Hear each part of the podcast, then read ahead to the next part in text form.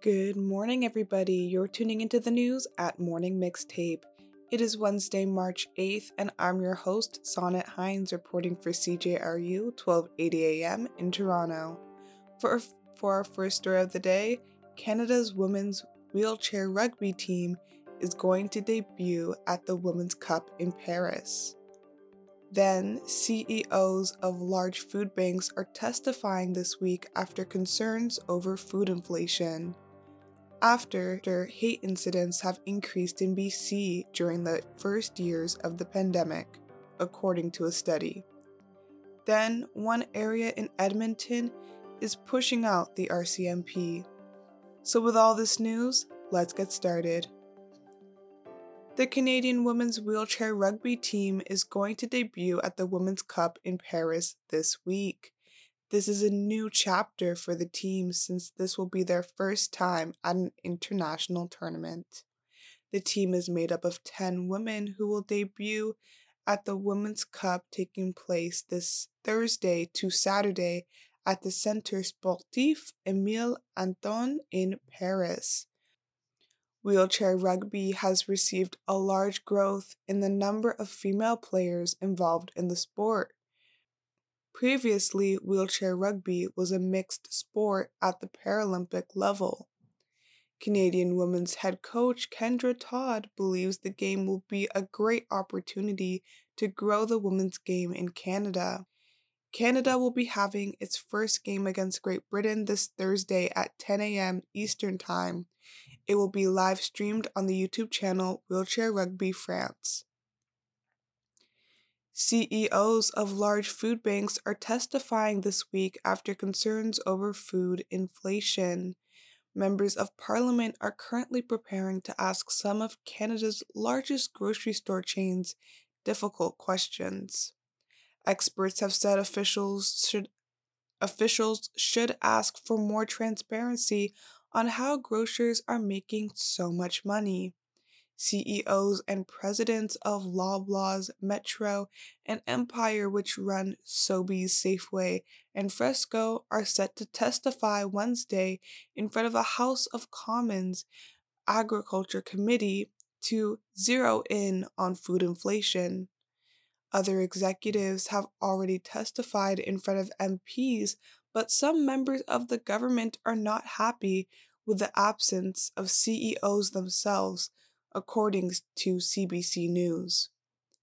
Those at the head of these companies where the buck stops should at least have to answer questions around why their profits are so high and why their prices are so high, NDP leader Jagmeet Singh said last month.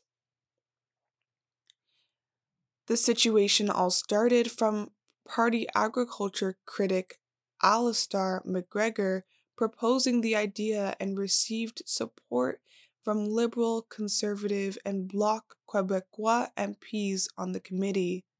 With grocers making high profits with inflation, it made Charlie Bois and MPs rush to gain more financial information about what is driving these profits.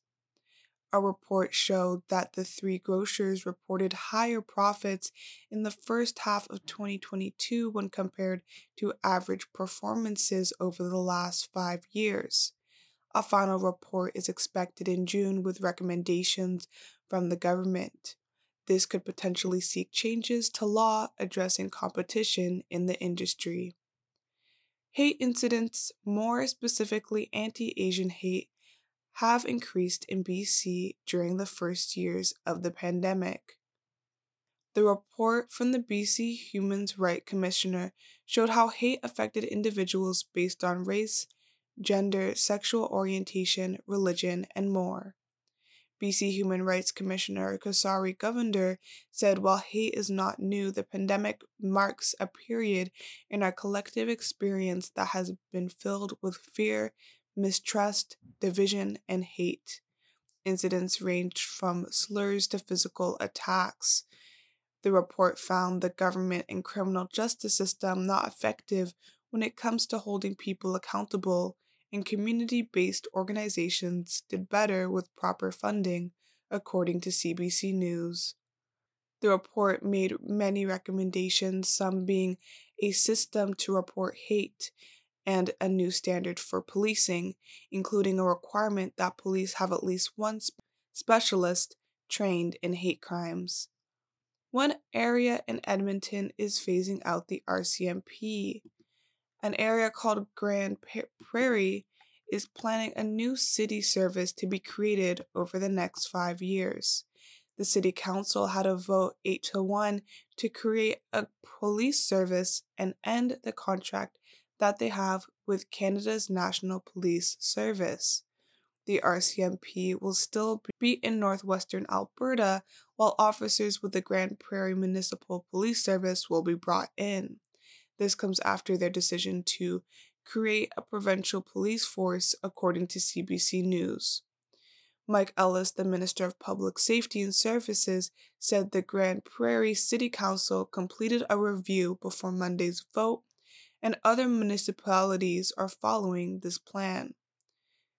Grande Prairie, Grande Prairie Mayor Jackie Clayton says this change to having a police service will increase local oversight, shed time on bureaucracy, reduce police costs, and help officers be recruited. The RCMP opposes the change, saying this is politically motivated and ill informed. Jackie Clayton said it's simply about finding the best service model for a community for a community we care deeply about. That is all with top stories. Here's Samina. Hello, listeners. Welcome to Turn the Page. My name is Samina.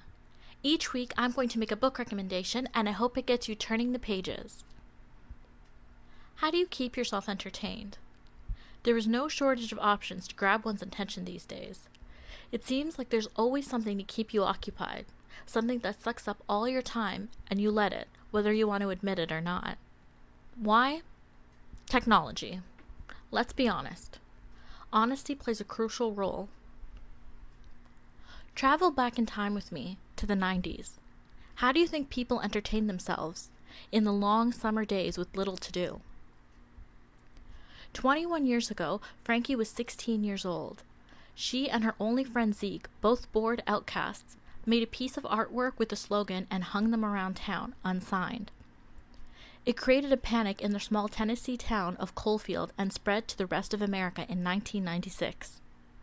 Now, a journalist claiming to know the truth has contacted Frankie wanting to know the full story. The title of the book is Now is the Time to Panic. The author is Kevin Wilson.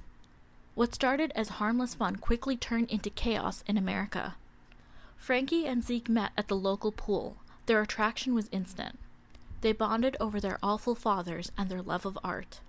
Kevin perfectly captures two teenagers bored during their summer and their adolescence. They want more out of their lives and feel trapped by their surroundings and their families, and so they escape in their imaginations. It's one of the things I love about this book. It reads like a movie and the pacing is excellent. You're never bored. The Edge is a shanty town filled with gold seekers. We are fugitives, and the law is skinny with hunger for us. Frankie came up with the words, Zeke came up with the artwork. Using a photocopier, they duplicate the posters and plaster them all over town. People quickly notice and start panicking. It leads to copycats, conspiracy theories, including connections to Satan. It also leads to fatalities. Zeke disappeared after that summer, and Frankie kept their secret. She also kept the original poster. No one would ever think two outcasts would be responsible. They were just trying to make art. Now a reporter from the New Yorker wants the truth. Should Frankie tell it? If you find there's a book you want to read immediately, check with your local library and don't forget to check Overdrive for a digital copy. You can also check your local independent bookstore. If you enjoyed this book and want to share your thoughts or make a recommendation, please find us on Instagram at CJRU1280. Thank you for listening. Happy reading. It's time to wrap up today's newscast. Thank you so much for tuning in and listening.